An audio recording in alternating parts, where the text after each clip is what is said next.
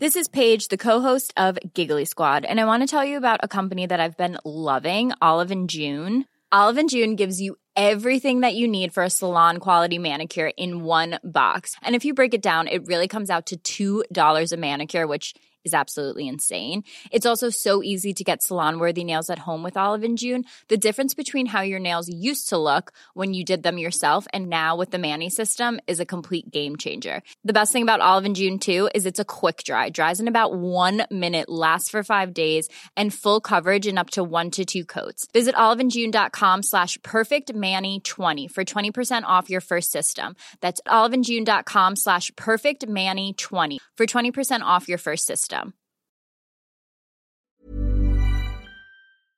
This is depraved, completely depraved, but extremely revealing. Understanding the mentality, the psyche of the people we're about to discuss is key to understanding the entire nightmare being suffered by the Palestinian people, as well as understanding a huge roadblock to the only viable way out of all of this, which is a just peace where Palestinians and Israelis share the land on the basis of equality. Now, as the risk of famine stalks the people of Gaza, because of Israel's onslaught and siege, as 80% of the world's hungriest people are in Gaza, as Palestinians are forced to eat grass to survive, as the Red Cross declares hunger has reached beyond catastrophic proportions, Israeli protesters are blocking humanitarian aid from entering Gaza via a crossing. And indeed, they're being allowed to. The Israeli state has not dispersed them. Well, I don't need to tell you how they deal with Palestinian protesters by way of contrast. Now, these protesters are camping outside at the border and stopping aid trucks from getting in.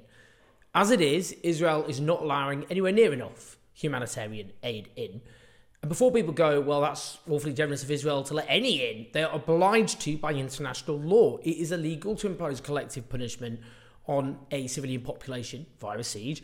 And one of the provisional orders issued by the International Court of Justice was that Israel must allow access to humanitarian aid to prevent genocide. Now, I'll explain how Israel is blocking such aid in general, but let's first of all just see a excerpt from this video from Al Jazeera today.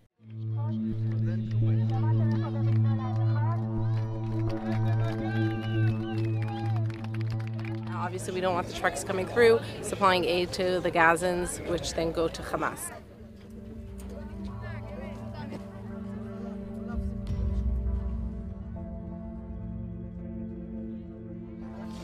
Until, until, we, we, until we finish this war, there is no need whatsoever us to give them any kind of aid.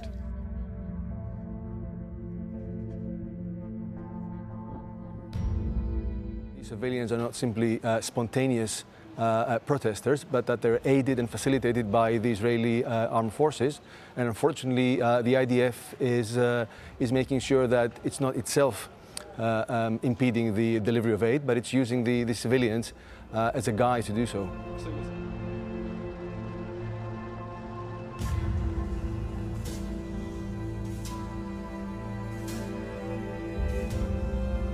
So, some basic points there raised in that video that the United Nations say Israel prevented 56% of planned aid missions to northern Gaza in January. Allegations there that these protesters are being facilitated by the Israeli authorities, providing convenient cover to make it look like they're allowing aid to get in. Unfortunately, these protesters have just happened to get in the way. Now, you can hear one of these triumphant protesters here. איזו הצלחה מסחררת. היום זה קרה וזה בזכותכם. קראנו לכם, ביקשנו, הייתם כאן איתנו, והנה, תסתכלו על ההישג הזה. המשאיות עומדות כאן, תאונות, מלאות באוכל, מים, אספקה, כל מה שהחמאס צריך, אבל זה לא יגיע היום לידיים של חמאס, כי אנחנו כאן ועצרנו את זה. יש עוד משאיות לאורך הגבול, 132 משאיות נעצרו, והחמאס היום הולכים לישון רעבים.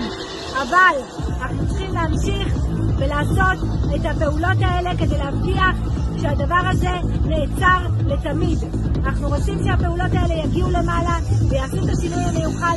בואו, כנסו לקבוצות, תהיו איתנו, תעקבו אחרי האירועים, כי שום סיוע לא צריך לעבור עד שאחרון החטופים יחזור.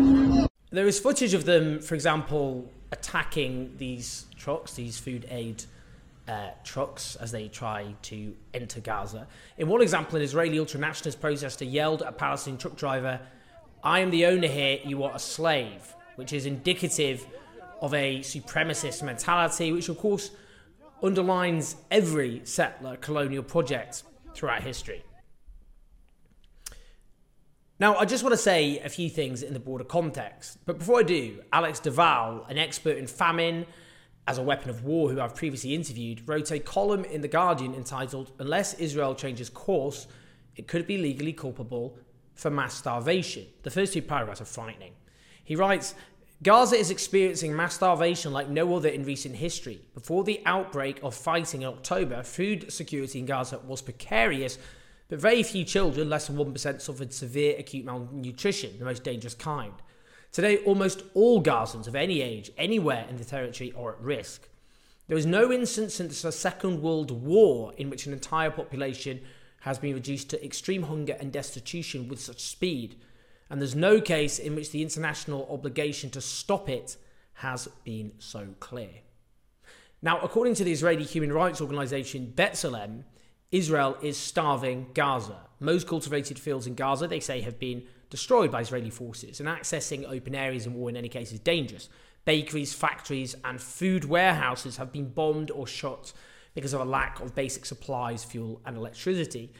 Israeli forces, um, Israel forces aid organizations to buy food from Egypt and prevents them from buying it in Israel, which would mean a more efficient and rapid transfer of goods, they know, as well as banning the private sector in Gaza from buying food, which they say would also potentially increase supply significantly. Trucks are inspected several times, meaning long lines form, while the little food that gets in is hard to distribute because of constant bombings, destroyed roads, frequent comms blackouts, and shelters overflowing with hundreds of thousands of internally displaced people crowding into smaller and smaller areas. Now,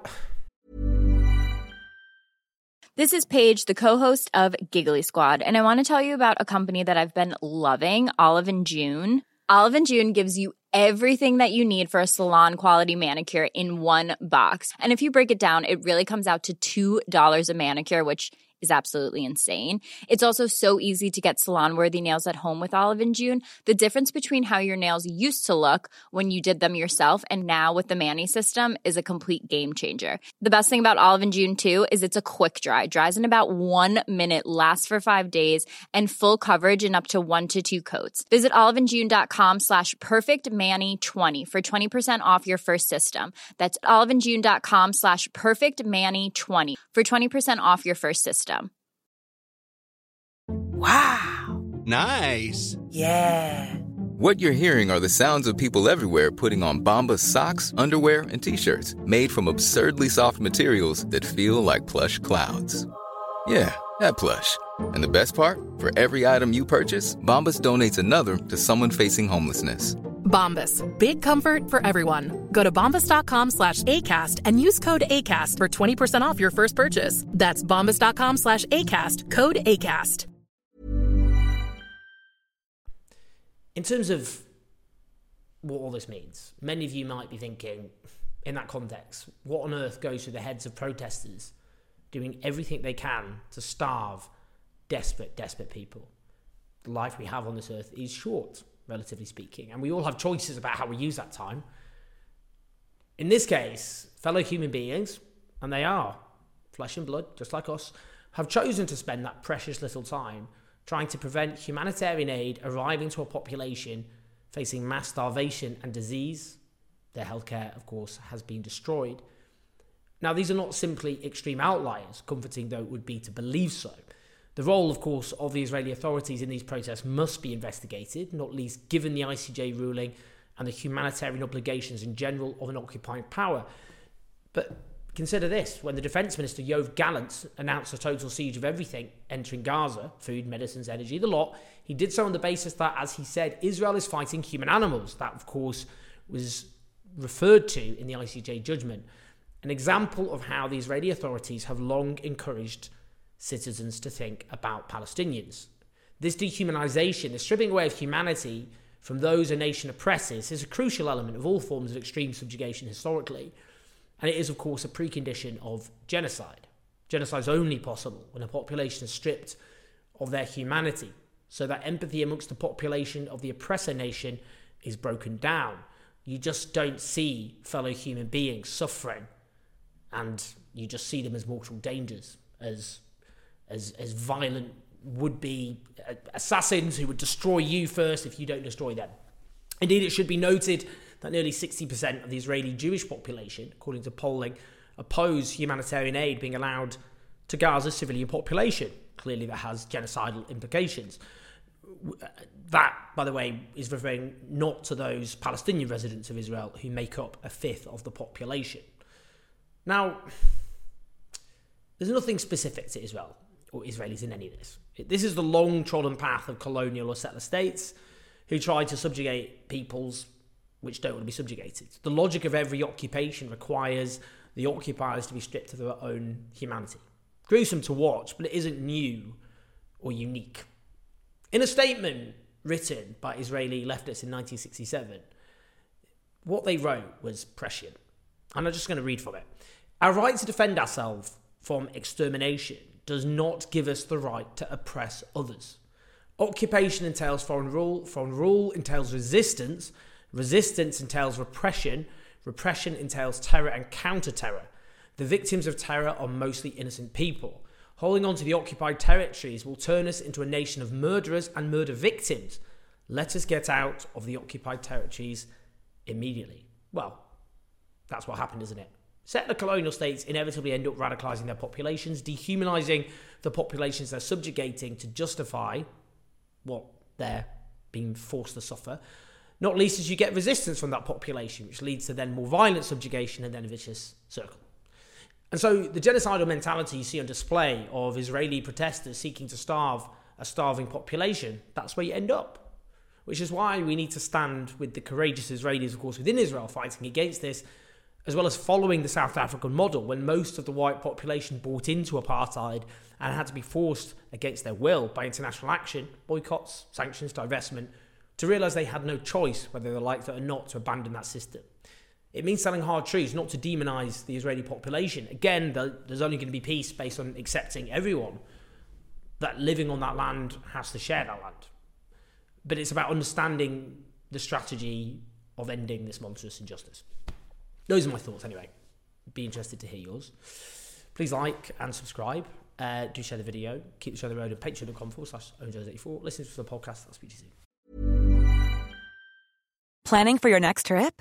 Elevate your travel style with Quince. Quince has all the jet setting essentials you'll want for your next getaway, like European linen, premium luggage options, buttery soft Italian leather bags, and so much more. And is all priced at 50 to 80% less than similar brands. Plus, Quince only works with factories that use safe and ethical manufacturing practices. Pack your bags with high-quality essentials you'll be wearing for vacations to come with Quince. Go to quince.com/pack for free shipping and 365-day returns.